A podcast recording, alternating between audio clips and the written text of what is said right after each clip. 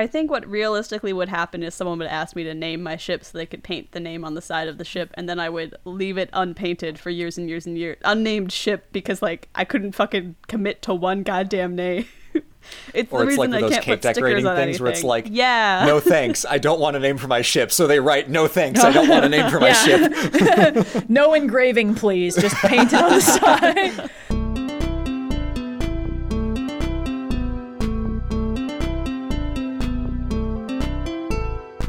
Hello, everyone, and welcome to another episode of the Overly Sarcastic Podcast. I'm Blue, and I'm joined by Red. I have another failed attempt at creating an iced coffee mocha, and I don't know what's going wrong. Uh, is chocolate just not the vibe? It should. I love mochas most of the time. Chocolate and coffee are flavors that work great together, but cold brew and chocolate milk are for some reason not working. in in LA, it would sell like hotcakes. People love that kind of trendy shit over there. well, that's because most coffee people don't actually care how it tastes.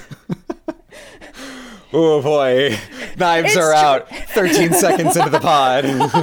No, it's true. No, I'm just remembering because we're, we're getting ready to go to VidCon um, next month, and I'm thinking back to when we were there last year and all of the absolutely wild shit we saw on drink menus when we were there, which was very inventive, but I don't know if much of them would have actually turned out to be good. Oh, I'm so excited to find that out. I, th- I think I've only spent seven hours total in California before. Uh, no, that's not true. I've only spent seven hours total in a city in California Yeah. before.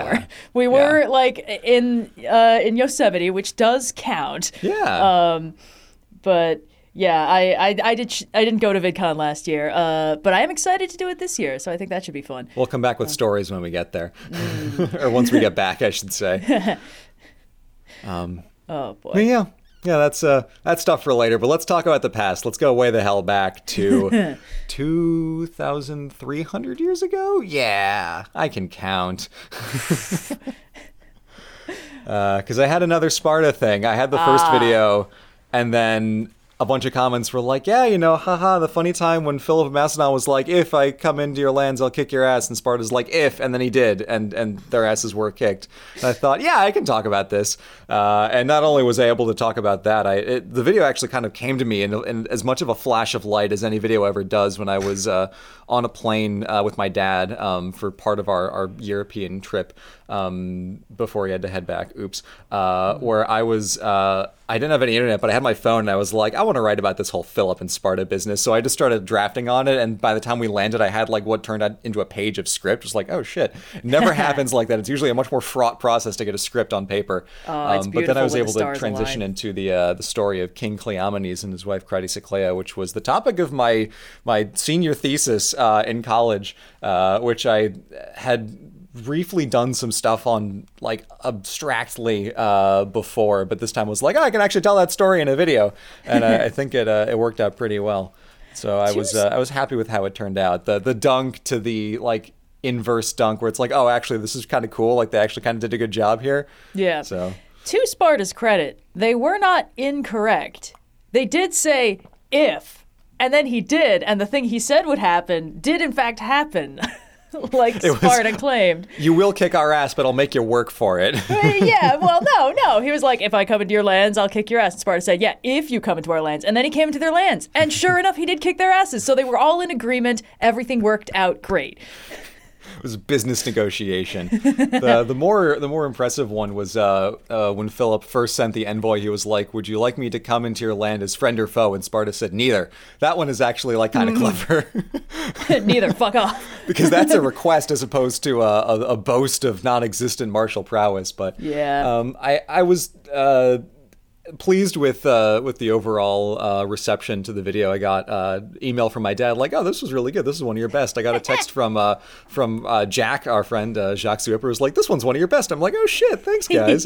um, Yeah, so it was I, a really I was very one. pleased with that. Uh, one of the undercurrents in the comments was like, "Yeah, I'm not." I'm not sure if this really counts as Sparta's finest hour because they went back to like a pretty rough uh like aggressive martial regime which just led to like all of the adult males pretty much getting killed in one go. I don't i don't know if we want to like celebrate that which is honestly like very solid point uh because in the context of sparta like this is their return to form and their form was that they sucked. So like even when they're good at their jobs they were awful. They had a bit of a a bit of an honor before reason vibe, I think, Yeah. uh, which is great from a storytelling standpoint, not so great for the long term survival of your culture. Yeah, the Yeah. the the whole like upshot of uh, Thermopylae was that they were able to protect other people who were actually like in need of protecting. In which case, you know, the uh, the Athenians were able to evacuate the city before it got completely destroyed by the Persians. But this one was like this was a Thermopylae minus like the the noble cause of people they were protecting. they, like they just went in to die. Yeah. So it's like when you look at it, you can kind of think like, oh, this was like a really noble thing for like Cratesiclea to sacrifice herself for like the good of Sparta and for Cleomenes to to eschew luxury for the sake of of you know really bringing the the the dignity and uh, and ethos back to his people. But then you look at it the other way, it's like no, like they're they're still fucking morons. Like Yeah. they still don't have their priorities straight. And even after that, it's like, well, no, and you can go back and forth and ping pong on whether or not it was a good idea, which is very typically Spartan. But um, I was pleased to be able to to tell the story in that way. Start with the just outright dunk, and then turn around to well, here they actually had a cool thing here. Yeah, no, it was really interesting, and I, I think that the the tragedy of Sparta is that if they'd won, their story would have been so good because like they've got all the hallmarks. Oh, we're we're proud warrior race people. We we do a bunch of rad, cool shit. We train like mad, and we're sort of egalitarian a little bit, except for all the slavery. Man, we're so cool. But then they just kept losing. So it's Yeah. like, oh, well, you know, maybe you should have tried anything else. But like, if it had worked, oh, the stories they could have told. Here's the thing, like even if they did, what would they have done against Rome? That would have been even more embarrassing. So I think like when I say they got the good ending here, I think they honestly saved themselves from a much more embarrassing stomping at the hands of the Romans. Oh yeah, it died earlier uh, so that they didn't get thoroughly trounced later. Yeah. I feel, but I feel like the the angle that I just took is actually a little bit telling of why uh, fiction loves these guys so much, uh, and why fictional stories will have you know the basically Spartans, the basically uh, the version of Vikings that people thought were basically Spartans, uh, like you know Boat every- Spartans. yeah, boat Spartans. Everyone's got like, oh, these guys, they they they are bred only for combat. Welcome to the Klingon Empire. And it's like these guys are rad in moderation. Like they're a cool. Uh, they're the stock trope of like the person from the culture of all badass warriors is like that's a that's an old chestnut from the fantasy genre because it's fun to have one of those guys because they can be like in my culture we are flung from cliffs as babies and then forced to crawl back up and the strong survive with sick gains and everyone's like neat I sleep in a bed. Um And then so- it's it's more interesting that way because you have one of those characters as kind of a fish out of water reacting to being like a normal fucking person. Yeah. Uh, but then when you have like the rest of them, it just becomes like oppressively like gaudy It's with bad. the machismo. Yeah. Yeah, well, they usually show, they usually end up being bad guys. Like individual Yeah. Klingons are good. The Klingon Empire usually not so good. Like that kind of thing. Or like the proud warrior race guy has been exiled from their culture of other badasses and they're even more badass than he is. Like that kind of thing. Like storytelling wise, it's so fun to have just one of these guys around because they can have the most hilariously brutal upbringing and have every single combat skill known to man and then everyone else is like you said a normal fucking person and that contrast is fun but it turns out this has the exact same problem that everybody has been joking about it having for years, which is you cannot have a culture of only warriors. Someone Yeah. has to grow the food, someone has to make the weapons. There has to be something that happens once you're over 40 and can't hack it in the combat field anymore. Like, you can't actually build a society out of only ass kicking. It literally doesn't hold together. yeah. but the stories they tell, oh. It's also like uh, more history that I'll eventually get to is like what happened after the Peloponnesian War. Like Athens got got pretty solidly trounced in the the, the post war peace agreement, but long term they kind of ended up coming out of it a lot better than Sparta did. yeah, yeah. because they actually, as a society, knew how to function on a base that wasn't abundant, constant, uh, manipulative slave labor. Uh, yeah. Yeah, I mean, they also had slaves, but it wasn't like their society crumbles if there are not constantly an army of slaves telling all of the field. So, I, I mean, a lot of ancient Greek society was pretty disgusting when you look at it for more than two seconds. But Yeah, well. Athens at least kind of knew how to function. well, that's the thing. Like, if if if everything that holds up the functionality of your society is a slave labor force, and all of your people are just dicking around, you know, hitting the gym, Yeah. uh, and then each other, like, th- then the fucking your society's gonna fall apart the minute that anything happens. But if your culture is actually sort of built around like some people do food and some people do building and some people make textiles and and like you know there is slavery like and we're not trying to pretend like Athens was some great shining civilization on a hill no matter what Athens will tell you about it Yeah. but like they were slightly better equipped to handle it than Sparta Yeah. I, one of the things that, that I really had to adjust in my conception of Sparta was uh, my thesis was about the the poet uh, Constantine Cavafy. He'll get a History Makers video eventually, but he is like he loved the Spartans because he he didn't like oh they're so you know manly and stuff. He's like they were honorable and like that's his thing with them. So all of his poetry is like oh the spartans like they're so honorable. They'll self-sacrifice. And like i read all of his poems through that lens so i haven't come to this. And it's like okay yes but so uh, interesting uh, uh, wrangling of interpretations that I'll be able to sort through when I cover him in a future Yeah. video. I think I'm remembering this correctly. The Platonic dialogues about Atlantis were about how, like, 9,000 years ago, the Athenians were so cool and they did a lot of working out and very little else. Like, man, ancient Athens, so much like Sparta. And it's Yeah. like, eh, okay. So I, I really do think, like, the, the modern sort of like, oh, the Spartans, great warriors, is like just an extension of how a lot of the Athenians felt at the time, too. Like, oh, gone too soon. Such Yeah. cool badasses. Like, man, their austerity measures were great. Um, anyway, Exactly. but speaking of boat, uh, speaking of boat Spartans, Boat let's go Spartan, up yes, to yeah. uh, to Scandinavia for a bit. yeah, on the subject of unreliable narratives, my God. Ah, this one was fun. So my video uh, that just came out a few days ago was about the nine realms of Norse mythology. You know, the nine realms: Midgard, Asgard. Looks at smudged writing on hand.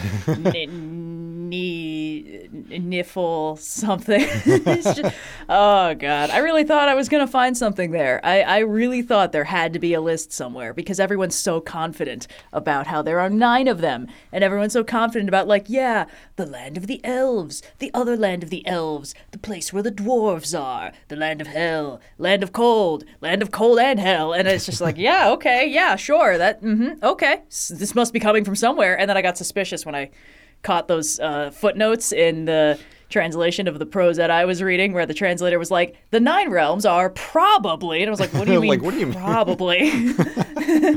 Yeah. oh boy. Honestly, though, it was kind of a relief the minute I found out like neither of these Alfheims are real. Like, Yeah. come on. I was after that point, all bets were off because every single list has those two on it. Everyone Yeah. is like Alfheim and Svartalfheim, and it's like, no, neither of those.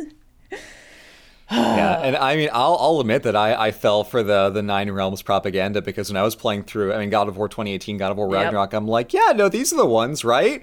And they were talking to Adam Ludo History, he's like, no, Mm-hmm. No, no, like, oh, oops, Uh, yeah. So yes, uh, I mentioned in the video I did coordinate heavily with our bud Adam uh, slash Ludo History because this is exactly his area of expertise. It was a rare case too where I got to be like, "Well, I found a source that said this," and he was like, "Oh shit." I guess that is a thing. And I was like, yes, yes, I knew it. you are not all knowing. oh, God. Uh, but yeah, in that case, it was about Nidavellir and Okolnir, which, uh, of course, Nidavellir is the go to, like, the realm of the dwarves. And it's not. It's fucking not. Uh, it's a place where some dwarves hang out. And in the exact same stanza, there's another place where the dwarves hang out. It has exactly as many lines dedicated to it. And uh, it's like, well, why did Nidavellir get shortlisting on the Nine Realms and Okolnir nobody even knows exists? That's Yeah. not fair. Um, but yeah, it was fun. I think uh, the thing I was not expecting to go over as well as it did was my sort of ending conclusion of like, I don't actually think there are nine of them. I think that nine is like poetic convention and Yeah. that's it. And uh, a lot of people were like, man, that's a that's that's kind of a relief actually. It's like, yes, see, see. Sometimes you can just not give a fuck and everything's okay. yeah. We we always want to think like, oh, the the real solid codified list of everything that we ever want to know is out there, and we just don't have it, but.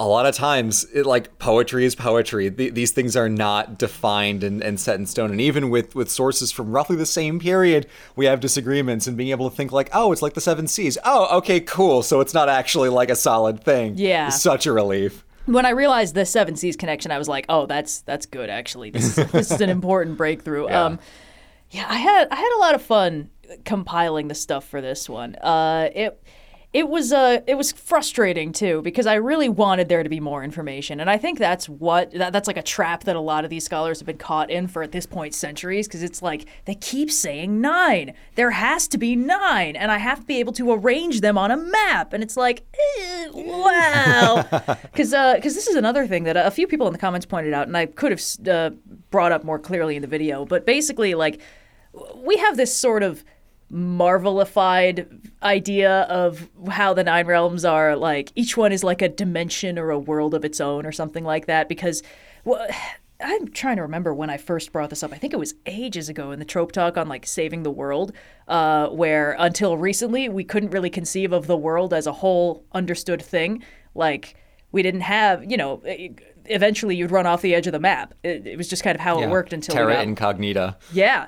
Um, so instead of it being like there's another world out there, it's like there's more stuff. Like if you keep going east, you're gonna find some weird shit. Uh, like that was Yeah. just kind of how the world worked until you know the days of precise satellite imagery, where we know exactly where everything is on the surface of the globe, and we have a, a pretty good understanding of how big the world is and how it works. Uh, but th- this is kind of this is kind of tying into the the thing I built the entire like phones trope talk about, which is our sense of normalcy has completely shifted in a way that we don't understand. Because like the concept of terra incognita no longer makes any sense to us really. Like you still have things like flat earthers and like, you know, certain conspiracies about like what if there's like more land like inside the earth? What about that, huh? But the depths yeah, the depths, exactly.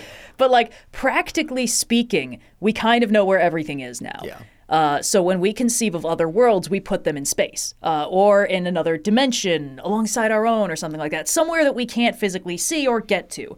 But that's how we conceive of other worlds. And when we look at the nine realms, we're like, ah, okay, Midgard is Earth, and then everything else goes from there. And I, I mentioned in the video that that's not the case. Midgard is specified to be a specific part of the world. Uh, they don't really delineate its borders, but Midgard is the part of the world that's made from Ymir's eyebrows as a a berg, a a fortified wall against the forces of the giants. So theoretically, you could maybe take a rough approximation of the world map at the time and put like, okay, they say Muspelheim is south, so maybe they notice things get hotter when you go south, and Niflheim is north, but they also say it's under everything, so I don't know what's up with that. Uh, and the fact is, like, all we have to work from is poetry. Poetry is famous for being non-literal about stuff because Yeah. it rhymes or scans better. They have so many kennings for things just because it's like I need a three-syllable word that means this thing I need. I need a Yeah. two-syllable word that means this thing I need. And you drop that early in the video and then are able to kind of pick it up when you get back to like the nine is like nine's just a, a literary device, guys. So it's uh yeah. Yeah, but I think that the temptation to be able to physically put them all on a map or arrange them in a shape is just so strong because it would be so nice. It would be so It'd be so nice to be able to have them delineated into nice little buckets because, you know, that was kind of the opening of the video. Like, we love it when things get sorted. So we look at this and we're like, they must have been able to be categorized. We must be able to draw lines between them. And practically speaking, that doesn't seem to be the case. But we really want it to be true, and it colors the way we do all of our analysis because it's like, oh, Niflheim and Niflhel and Hell and the Gates of Hell. These are all locations specified in different parts of the poem. But are they different places or are they all the same place? And there's almost no way to tell. Uh, and of course, there's also things like, hey, some of these stanzas seem to be out of order. For instance, uh, Nidafjoll, the place where the uh, the Nidhogg flies out from after uh, Ragnarok, there's like a footnote in that one that's like, it looks like they took this stanza from somewhere else and then just put it at the end because it doesn't really flow with the preceding stuff. And like everything God. else was like winding up for like, oh yeah, the gods gather and, and they're in Etherfjord and everything's great and they're figuring stuff out. And then the Nidhogg flies out to rain great terror with dead men on his wings. It's like, whoa, what? and also Nidhogg. Yeah, and also Nidhogg is here, and it's just like, huh. So There's just so much shit, and it's so fun. And then, of course, Snorri's in the middle of it, like, oh, did I mention there were two more heavens, even more heavenly than the last? And it's like, no, Snorri, you didn't mention that. Could you not? God, I, Snorri also will eventually get a, uh History Makers at, at some point. I'm excited. He's just he's so fun to to dissect. His And, life is like, interesting. we, we joke like oh you know the, the the poetic edda the source we like here at OSP the prose edda the source we tolerate here at one point when we were on um, Adam's God of War streams I don't remember what the context was but someone had mentioned something as like oh as cited in the prose edda and I think either you or I were like well yeah but that's Snorri so we can't really take that for anything oh man. I feel bad. Somebody emailed us a while back, like, "Hey, uh, you you mentioned a lot in your videos that you don't trust Snorri. Like, you, you think a lot of his stuff are like Christian editions. Could you like point me to why you think that?" And I was like, "All right, well, first I recommend you just read the book, um, and then underline anything that looks suspicious from a monotheistic standpoint, because it's just it's like." Snorri lived 200 years post Christianization and was writing the stories of his ancestors very deliberately as a way to seemingly construct a shared political identity for large swaths of Scandinavia. Because at one point he was actually working for, I think, the king of Norway, like Hakon I want to say that's correct. Yeah. Yeah, because he was right either on the eve or right after the unification of of uh, Iceland under Norway. Yeah, so because Snorri's yeah. job was politician. Like he wrote books on the side, but his job was politics. Yeah. Uh, so what he ended up doing was like a lot of. uh, He was telling stories, but he had an agenda. It's just unfortunately those are the only sources we have now. So all we can compare them to is like, okay, this shows up in the Poetic Edda because Snorri was referencing the Poetic Edda. He actually quotes it a few times. So that's good, but at the same time, it's like, did he have any sources for the rest of this, or was he making shit up? Like, It was revealed to me in a dream. yeah, literally. It's uh, like Yeah. sources don't actually get more reliable the older they are. We just run out of corroborating sources and have to take the, sh- the few ones we have at face value. Yeah. And if you see some of the stuff people just say online, you can understand why we have to be very fucking careful when we're Yeah. researching. An old guy said this once doesn't mean it means anything. yeah. Oh boy, but I had a great time and I had a lot of fun illustrating the um the realms. I'll, I'll I'll move on pretty quick, but uh, the realm illustrations. I was actually that was during the period of the year where I was doing a lot of travel, and I was like, I don't fucking know how I'm going to work on any videos in the process. Wait, so basically, I just had these realm illustrations on my iPad the whole time I was traveling, just like working on all of them. And when I came back, I just slotted them all in, and like two thirds of the video was done. It was great. That's it was the best amazing. feeling. It's like click, click, done. Yeah. Yeah, and, the best part is because Procreate saves the the speed paint of anything you work on. I just have speed paints for all of them sitting around. So uh, keep an eye on the shorts part of the YouTube channel in the foreseeable future. Yeah, so that well, should be a we're finally time. getting some use out of it. And you can also see those available on our Crowdmade store because they are available as posters. uh, Yeah, we've got some of uh, a them, yeah. handful, five or six. Uh, Six, yeah. The the the top dogs, uh, the the realms that we are like maybe probably think are actually realms, but like ah. I'm Um, open to suggestions for adding more. For the record, I was in camp. Let's put all of them up. But uh, you know, you know. Well, if if if you like them, let us know. We'll we'll we'll see what we can do to add some other ones. But they Mm-hmm. are available on our Crowdmade shop, uh, print on demand, so you can buy them and they'll get shipped off right away. Yeah, that's not a Um, limited we, uh, stock or anything. Those are just gonna no, be no, up for the foreseeable future. Up yeah. forever. Yeah. Um, In contrast to the pins, which are also available, we finally Yes. have added some to the Norse Pantheon because we've had Loki rattling around for like over a year. We finally decided to give him some friends, or at least relatives. Uh, so we have yeah, who tolerate him. work colleagues. Uh, so we Yeah. have an Odin pin and a Thor pin, and the Thor pin uh, glows in the dark a little bit because Yeah. now that I've unleashed this power, uh, I'm not eager to put that toothpaste back in the tube, as it were, because I'm having too much fun with it. So his eyes and the lightning around Mjolnir also uh, glow, Yeah. which is very fun for me. Yeah. I think I, I showed um, either Adam or Cyan, and they were like, oh, so she's gone mad. I'm like, yes. It's fu- it's art. It's creativity. no, it was it was very praiseful. It's like, oh, the the power's been unleashed. oh, okay. All right. Thanks. I should have Yeah. known that my friends would be like, "Oh, she's gone mad" is a bad thing. no, sorry, I should have specified like mad with power, the uh, the, the, good ability to create everything will glow from now until the end of time. Mm-hmm. Um, but uh, also, uh, there's a little secret uh, Easter egg with some some runes in the Odin pin. So, Oh, uh, yeah, just a little uh, bit. Raven-eyed viewers will be able to figure that one out. Good one. Um, those will be available for another week and a half uh, from time of upload. Um, and then uh, if you miss them, they'll be available for Black Friday at the end of the year. So uh, we're excited to be branching out uh, from the Greek pantheon. So if you like these guys, snag them on the store Yeah. and uh, add them to your pin board. Uh, yeah. And on the subject of things that aren't us, uh, we occasionally do a little recommendation segment where we talk about like things we've been watching and enjoying recently. And uh, having recently beaten Tears of the Kingdom, I can now go back to doing literally anything else with my time. And I have been enjoying the videos of the YouTube channel Studson Studio.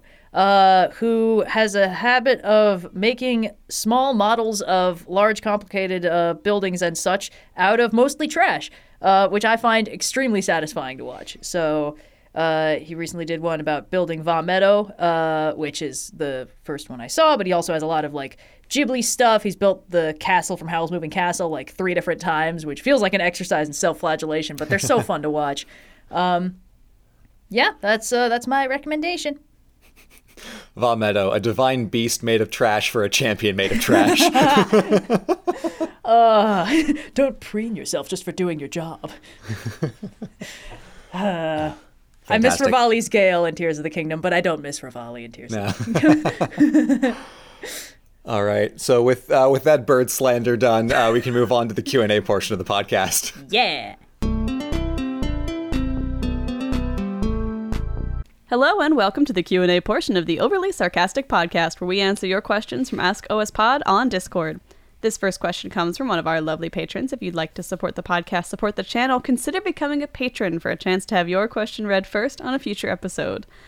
This first question comes from Lemon Sharks. For Red, what's your most controversial or divisive math opinion? Ooh. Uh, Let's get some actually, this one's math easy. major. Uh, it's that statistics is bullshit. Um, I I was gonna say, are you gonna say statistics? yeah, of course it's statistics. Statistics is the only branch of math you can lie with.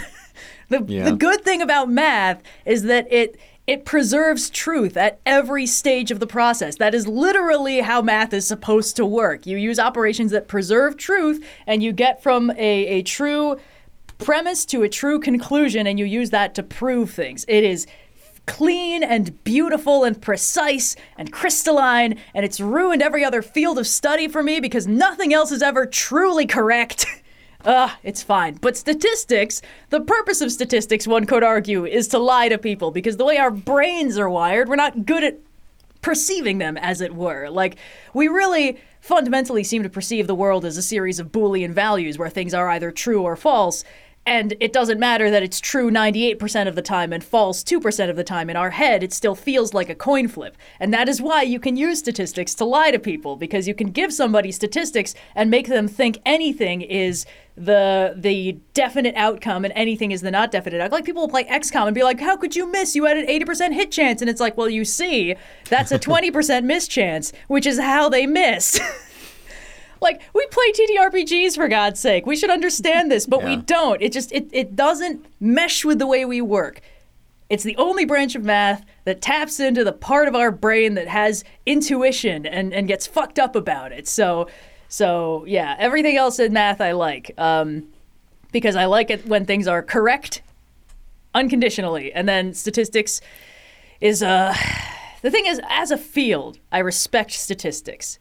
I feel bad for it because as soon as that field's results are put out into the world, somebody uses them to make somebody believe something is categorically true or false rather than a statistical sweep of a bunch of possibilities, which is what statistics is. It's the most thankless branch of math, and nobody likes pure mathematics except pure mathematicians.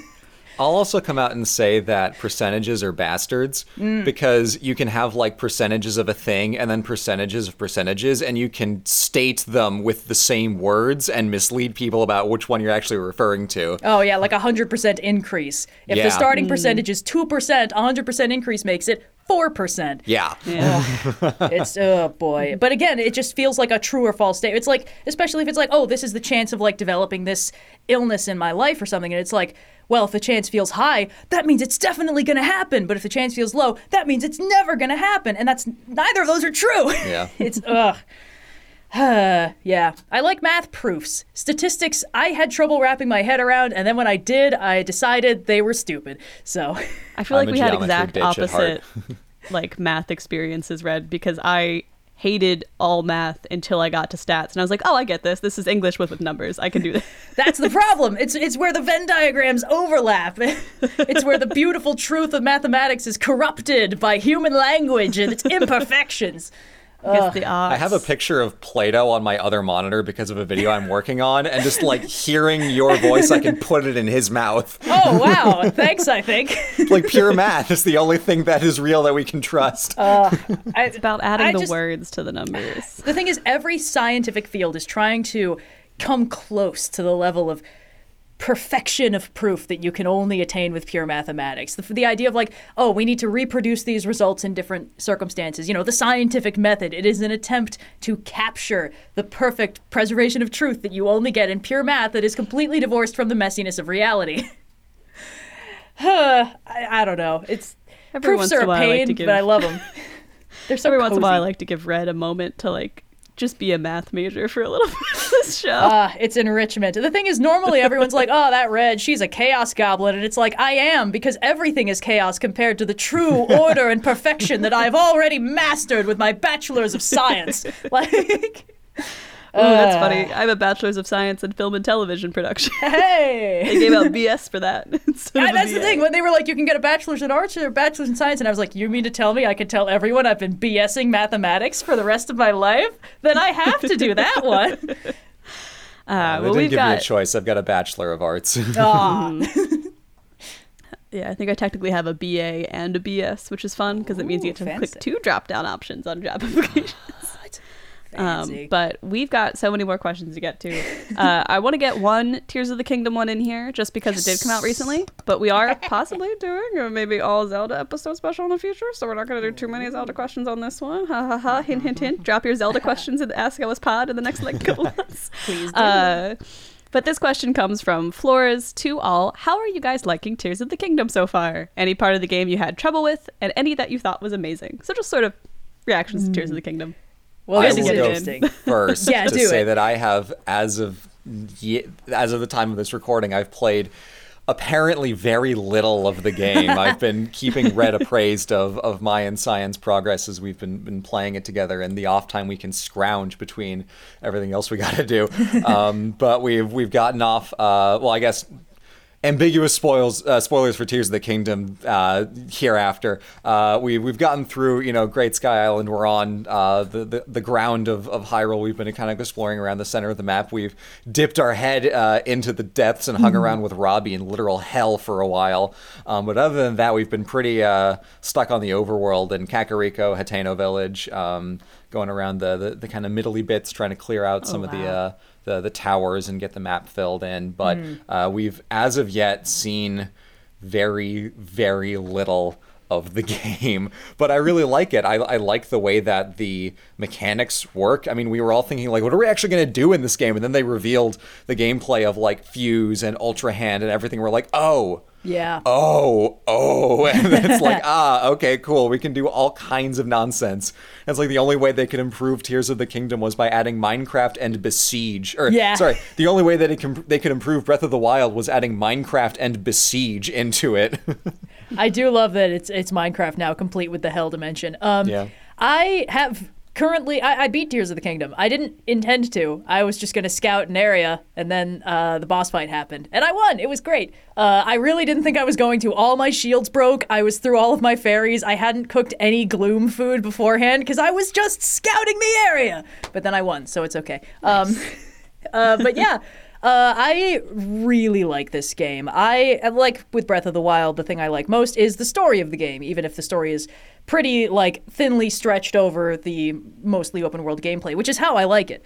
I cannot tell you the best part of the game from my perspective because uh, it's a huge spoiler. But what it is, I figured out, or I got suspicious of early didn't want to think was true, but quickly came to the conclusion that I was correct, had it confirmed by the plot, then couldn't help but notice that Link didn't tell anybody ever. and I thought that was so interesting.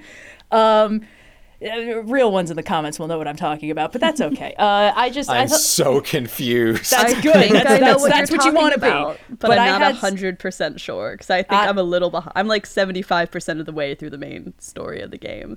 if you get all the geoglyphs early, you Yeah. you learn what's up pretty quick. But man, oh, it's so good. Uh, and I I like I feel like my complaint about Breath of the Wild is it got easy quick enough that it, it kind of felt like it was sort of rushing you to fight Ganon after a certain point because nothing else was a challenge. Uh, Tears of the Kingdom has the opposite problem. It has a very unforgiving difficulty curve early on. Like I've never been more thoroughly Metroided in my life. um, but I like that a lot because it meant that when I finally actually started like getting good weapon equipment and like getting a certain like enough hearts uh, to actually be able to tank damage and finally getting the great fairies so I could upgrade my armor, like I, it felt great to be able to actually freely play the game without getting two shotted by everything on the map. Um, yeah, uh, getting the great fairies uh, unlocked is not as not as much of a pain in the ass as I thought it was, but none of them are in the same place they were in the previous game, which cool. makes it annoying. Uh, the the game kind of directs you to check out all the stables early on, which I didn't do. Uh, but if I Hmm. did do that, I would have had the great fairies earlier and probably had an easier time. Yeah, I uh I guess my I like I mentioned I'm like 75% of the way to the main story, but my big thing has been like I want to see all the settlements and know everyone's little stories and how they've all grown up and changed in the last game. So I did like speedrun all anything that could be considered a settlement, so like stables, all of the towns, all the et ceteras, et ceteras.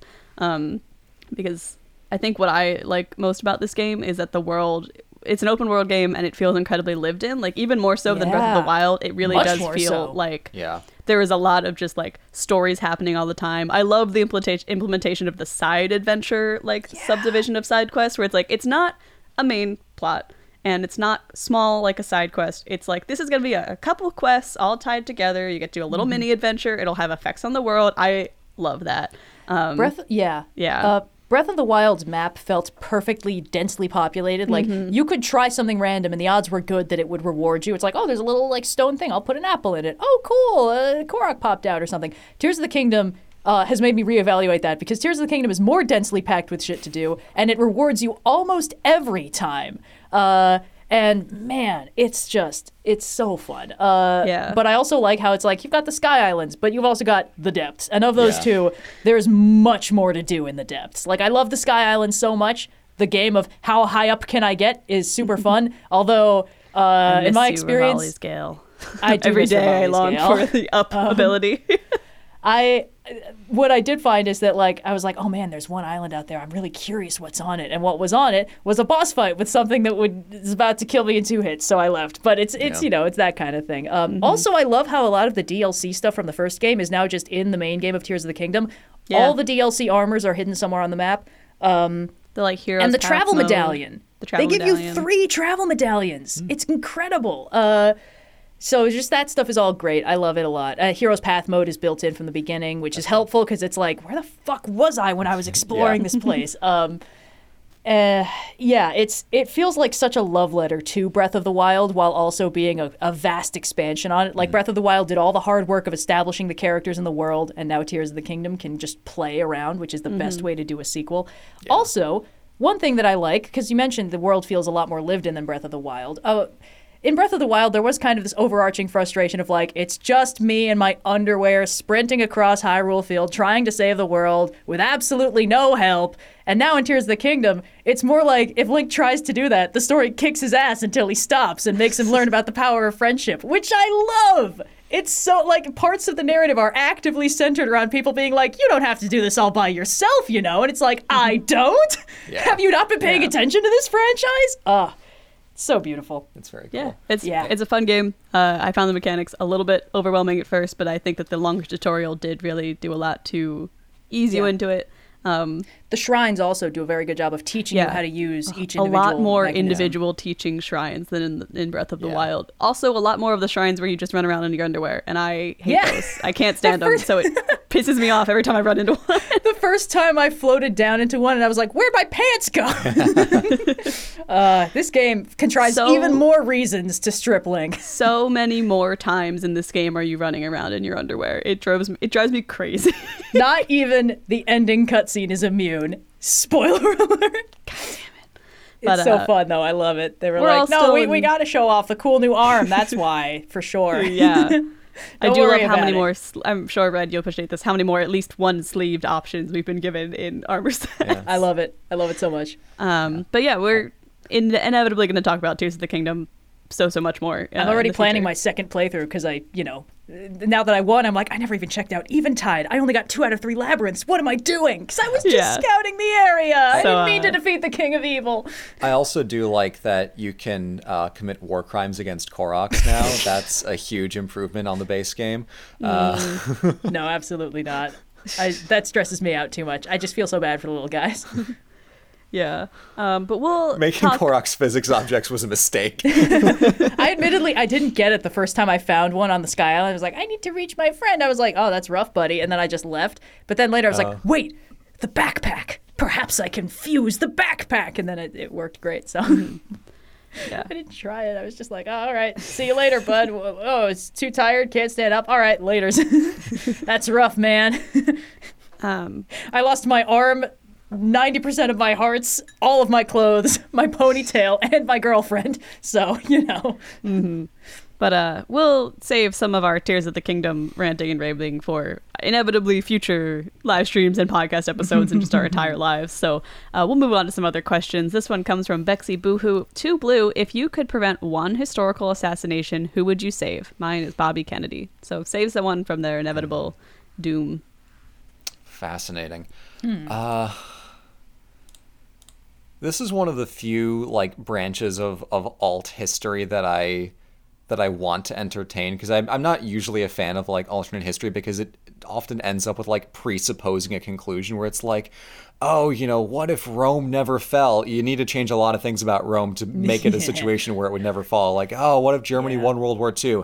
They never had a chance. You have to change so many things to make that even remotely possible. People really love um, that one for some reason, though. Yeah. Mhm. uh, let's not unpack that. Um, one, so the the two versions, or like the three versions of alt history that I that I'm okay with is one which I just is like a fun one is like only one hemisphere like exists. Like we never we never go across. We never do the Columbian exchange. It's like only the Western Hemisphere is its own system forever.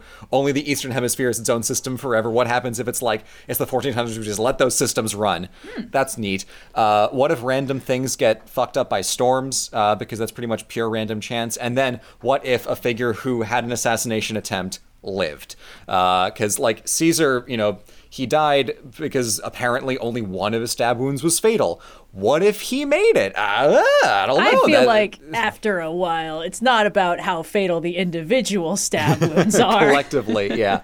But it's like you can't say like, oh, what if Caesar was never assassinated? It's like, what if Caesar had the attempt on his life and he survived? That's a more interesting question because you have to change a lot of things to get to a situation where the Senate never tries to shank the man. Uh, yeah, because that's the problem. It's like, are we suggesting that nobody afterwards successfully assassinates that? Because like, you don't tend to get to the point of assassination by being a generally like totes a okay dude with only one weirdo being like must murder. Like, I'm, I'm sure that happens. It's just.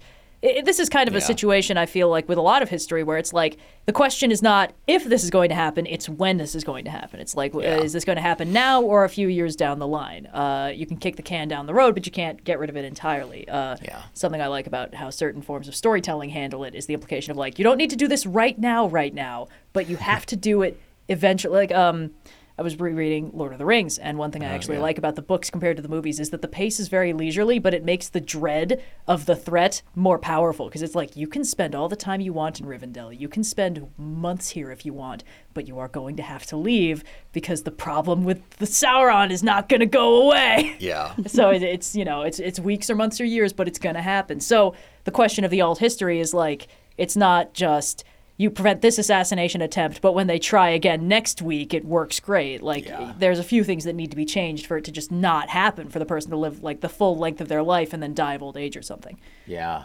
So I try to call to mind what assassinations are particularly dramatic. Um, I don't subscribe to the idea that Alexander the Great was poisoned. I think the man just died. Um, so it's like, oh, what if he never died? Eh, he, he was a little bold. He would have got what was coming to him eventually.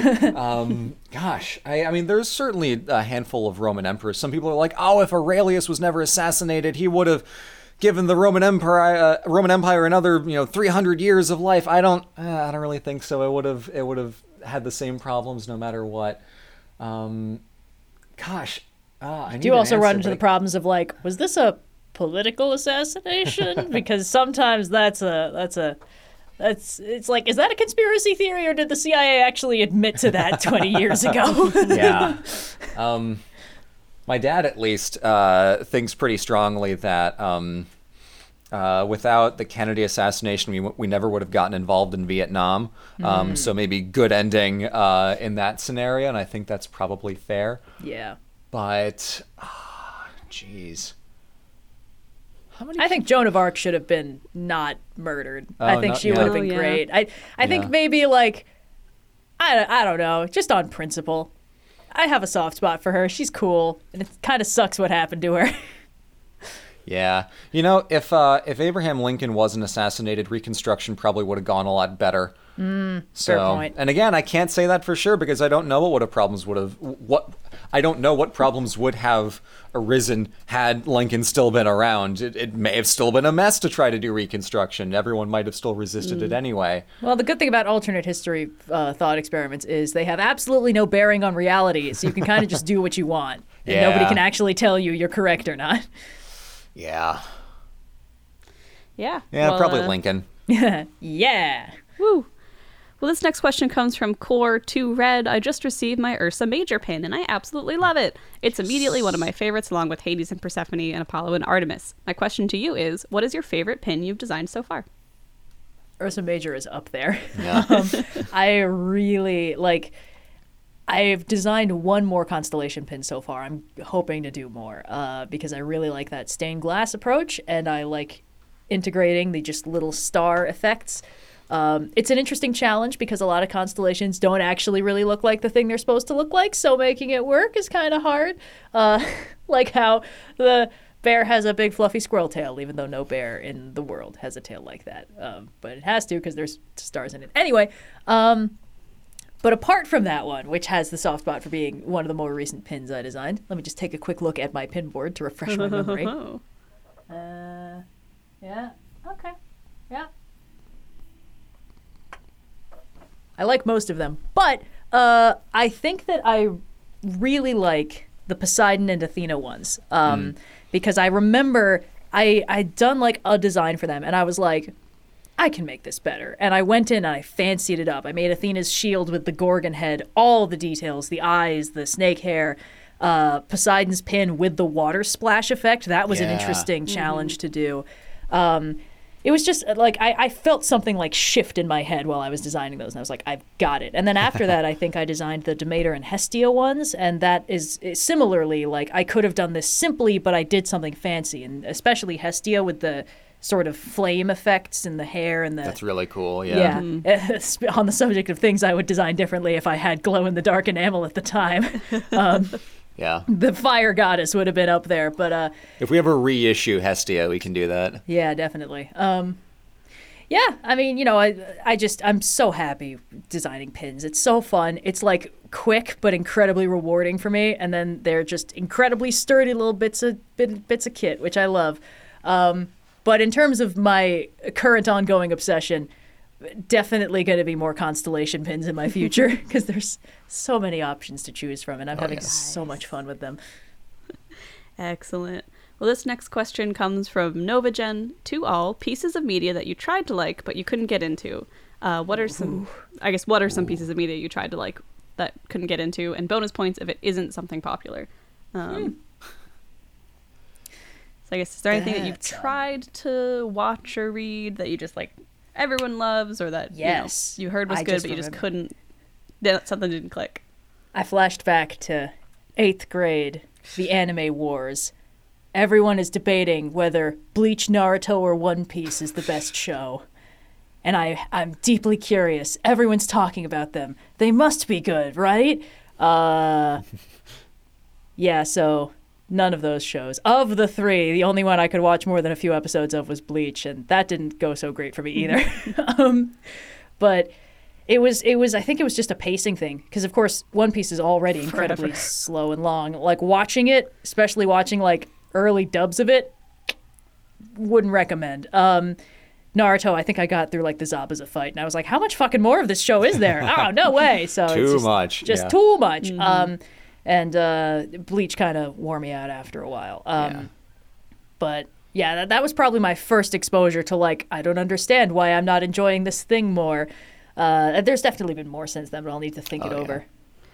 Yeah. I I didn't want to play um, The Last of Us 2 when it came out because that was like height of early COVID. I'm like, I can't deal with this. that wasn't like any knock on the game. I'm sure it's very well made. It's just I, I can't. But uh, the one that I thought of was uh, I had heard only amazing things about Sonic Mania, which is the the kind of new take on the retro Sonic games because Right. like it's the pure experience of playing the old games, you know, redesigned for a modern you know set of hardware. And I was like, I. I oh I don't like this. Like this is the one that everyone says like all the Sonic games are trash, but this one's good. And I'm like I don't. I, I clearly I'm missing something here because I just did not click with it whatsoever. Sign and I tried to mm. play it. and We're like I don't. What am I supposed to? I don't feel fast. I'm just confused. Yeah, I think it's probably one of those things where if you already have the muscle memory from the earlier games, it probably Yeah. translates Say. great, but it doesn't tutorialize at all. No. Who was telling um, you that Sonic Mania is the point at which you should now get into the Sonic games? Donkey. Yeah. Video game Yeah, Donkey. I trust yeah. him. Um, For me, uh, I heard only great things about Over the Garden Wall. Everyone in my life told me it was fantastic. I watched, someone made me watch it with them, and I'm like, objectively, yeah, this is really well made. I'm sure it's a great experience. I just don't care about it even a little bit. Like I was watching, I'm like, this is doing absolutely nothing for me. I Yeah, feel that's no fair. That's- emotional attachment to this. I don't think it's a style I love. Uh, Yeah. Episodes two with it. through five almost lost me, and then only after that lurch did I like my brain change to understand the bonkers logic, and I'm like, Yeah. oh, okay, I get it now. I Nothing get makes the sense. logic. Cool. I watched all of it. I just Yeah. didn't care. Like there's never a Yeah, point where it, suddenly. I started liking it, and that's fine. Sometimes just Yeah. pieces of media just don't click with you, and that's how life is. But yeah, that's one I I always worry a little bit because it's an internet darling, so Yeah. I never want to bash it too much. But I just really didn't care Yeah. for it. I I just thought of a more controversial one for me than dunking on two out of three of everyone's favorite anime from the mid 2000s. I like Um, One Piece, but I completely respect your opinion to dislike it. It's It's not even that I dislike it. Not it's just the anime I can't watch. There's too much of it, uh, and it's it's very fucking slow to start. Um, I haven't super enjoyed the more recent Ghibli movies since like Ponyo. Like I didn't I didn't like Ponyo very much. I know a lot of people think Ponyo is absolutely adorable and very sweet. I was just mostly like, are we asking the four year olds to commit to a lifelong relationship so the world doesn't end? I, I just feel like was- that's not great. I don't think they were committing to a lifelong relationship. I think they were just saying like, yeah, we care about each other. I'm just I'm sorry, I'm not here to debate. No, uh, but again, it, it was a case where it's like, because again, for me, like Studio Ghibli, the early ones, so fucking formative for me. Like, no, everything there is a winner. I absolutely adored uh, Nausicaa and Castle in the Sky together formulate a solid like 60% of my personality and aesthetic tastes. Um, and you know, even the even the ones like uh, Spirited Away, Princess Mononoke, even uh, just a lot of things that I just I really like. I think they're fantastic. They they produce such a such a complicated feeling about the world. Obviously, Totoro was like the first thing I watched. Panda Go Panda was in there somewhere, but like everything that they've done since then, like I, I don't know, Secret World of Arrietty, Whisper of the Heart. Um, I think I've seen that one, and uh, the fucking Tales from Earthsea movie that's actually just bad. Like, it's I don't know. I, it's sad to me because I wish I liked them more. I, I don't remember which of those movies that I was watching with friends who were like super into it, and I was like, I am not connecting with this at all to a degree that it's giving me a minor crisis. Um, I don't know. It's yeah. I don't know. I think the thing is like Castle in the Sky and Nausicaa are fundamentally extremely similar movies about very similar themes, and uh, the more recent ones just kind of aren't, and I just don't like them as much. Um, That's fair. you know, those ones resonated with me for different reasons. But it is kind of a bummer because for a lot of people, like Ponyo is just just so good for them. They just absolutely love it, and for me, it's just like, yeah. Maybe I'm just not a baby watching this, and that's that's why I'm not really vibing with these baby protagonists who are babies. Ponyo is very like I feel like it's a comfort foodie movie for me. Like would I say it's my favorite Ghibli one? No, but it is very like this is just soft. Things are just happening. There's some fish. I like the pretty lights. I, I think things are just happening is a good way to describe it. okay. uh, I, it's not. I can imagine that thinking even for two seconds about it beyond ooh pretty would probably change the experience a bit. Um, but Yeah. Uh, I think I mean there's been a few like there's a lot of cases I think where it's like oh this thing's super popular I give it a shot. Oh yeah. whatever. Happens and then the we just don't think about it anymore. Like most Yeah. of us don't really work up a head of steam. I think most of the anger comes from things that we used to like and no longer do or things that have started disappointing us um, which we don't need to get into but there have been stories like that. Yeah, yeah, everyone's everyone's gonna have some stuff that just doesn't like click with them. Just because something's Yeah. popular doesn't mean it's gonna be like an instant win. You know? Yeah, It's and that's just how it totally fine. Yeah. it's, you know, nobody's fucking forcing you to watch this stuff, and if anyone is, uh, don't do it. You know, or there's nothing wrong with giving something a chance if like you're having a movie night with friends and they all pick something. Yeah. Sure. Yeah. But you don't Oh, have man, to. I've love it. watched so many shitty movies, and it's so fun. Like Yeah. they're not good, but man, they're such parties. Um, but we've got more questions to get to. This one comes from Healy's to all. What's something in media that scared you as a child but is silly in retrospect? Bonus points. Do you stand by it actually being scary or do you have no idea why it did that? So what's something that like scared you when you were a kid and now you're like, ah, so silly." many. I have so many. Um, on the subject of, of Ghibli movies and Spirited Away, where the protagonist's parents like turn into pigs and die, that fucked me up for years. They don't die; they're fine. They come back in the end. Yeah, I didn't I didn't get to see the rest of the movie. okay. um, so I have several things. Uh, there were a number of pieces of imagery from various things that just haunted me for fucking ages. Uh, I think the first thing I remember having nightmares about uh, from media was from an episode of Red Dwarf that I watched before I was like capable of cognitive thought, really. But like my parents were watching it and they had me around, so like you know I'd watch it. And uh, it's some like it's some kind of like times going weird and basically a bird gets like de-evolved into being like a fucking t-rex and there's suddenly Huh. a t-rex around uh, and that scared the shit out of me uh, so i don't even remember any details about it i am positive it doesn't hold up now there's no way the effects were good um, but uh, th- there were a few other things like that um, I was generally afraid of volcanoes erupting on my street. I was quite sure that this was a very real thing that could happen because volcanoes are scary. Uh, that no longer bothers me at all. Um, Yeah. But like whenever we watched like a Pompeii documentary in school, I'd be like, I knew it. They're coming for me. um, uh, after that, like when I was like 10 or 11, when New Who came out, like more Doctor Who, uh, the, like the fucking fourth episode they hit me with was the empty child where a guy's fucking face gets turned into a gas mask by nanomachines it's the fucking scariest thing i'd ever seen and it haunted Yeah. me for actual months like i my sleep got so fucked up because i was having nightmares all the time uh, and i haven't rewatched that episode to date because i know it would still be scary Yeah. Ugh. I had, I think, two main things. One, specifically from the name of this book is Secret, which is a series I loved as a kid. But in the first book, there's a lot of like talk about mummification and the hmm. idea of like I could be mummified someday. As a child in suburban Pennsylvania, terrified me. I'm like, they're gonna pull my brain out through my nose, and I'm like, no. Uh, i'm sorry i understand completely that's not sillier than the volcano thing I was like, this is going to happen to me like tomorrow. And I'm like, this is horrifying. Um, and the other thing that freaked me out a lot was E.T. from the movie E.T. I hated that movie. I still really hate that movie. I look, it's a classic, but man, is that wrinkly little alien dude terrifying to look at? he's pretty fucked up yeah And then when they do the bit in the movie with the house covered in all like the fumigation tents and everything while they're doing this government research, nightmare shit. Years, even now, I will occasionally have a nightmare. I'm like, ah, E.T.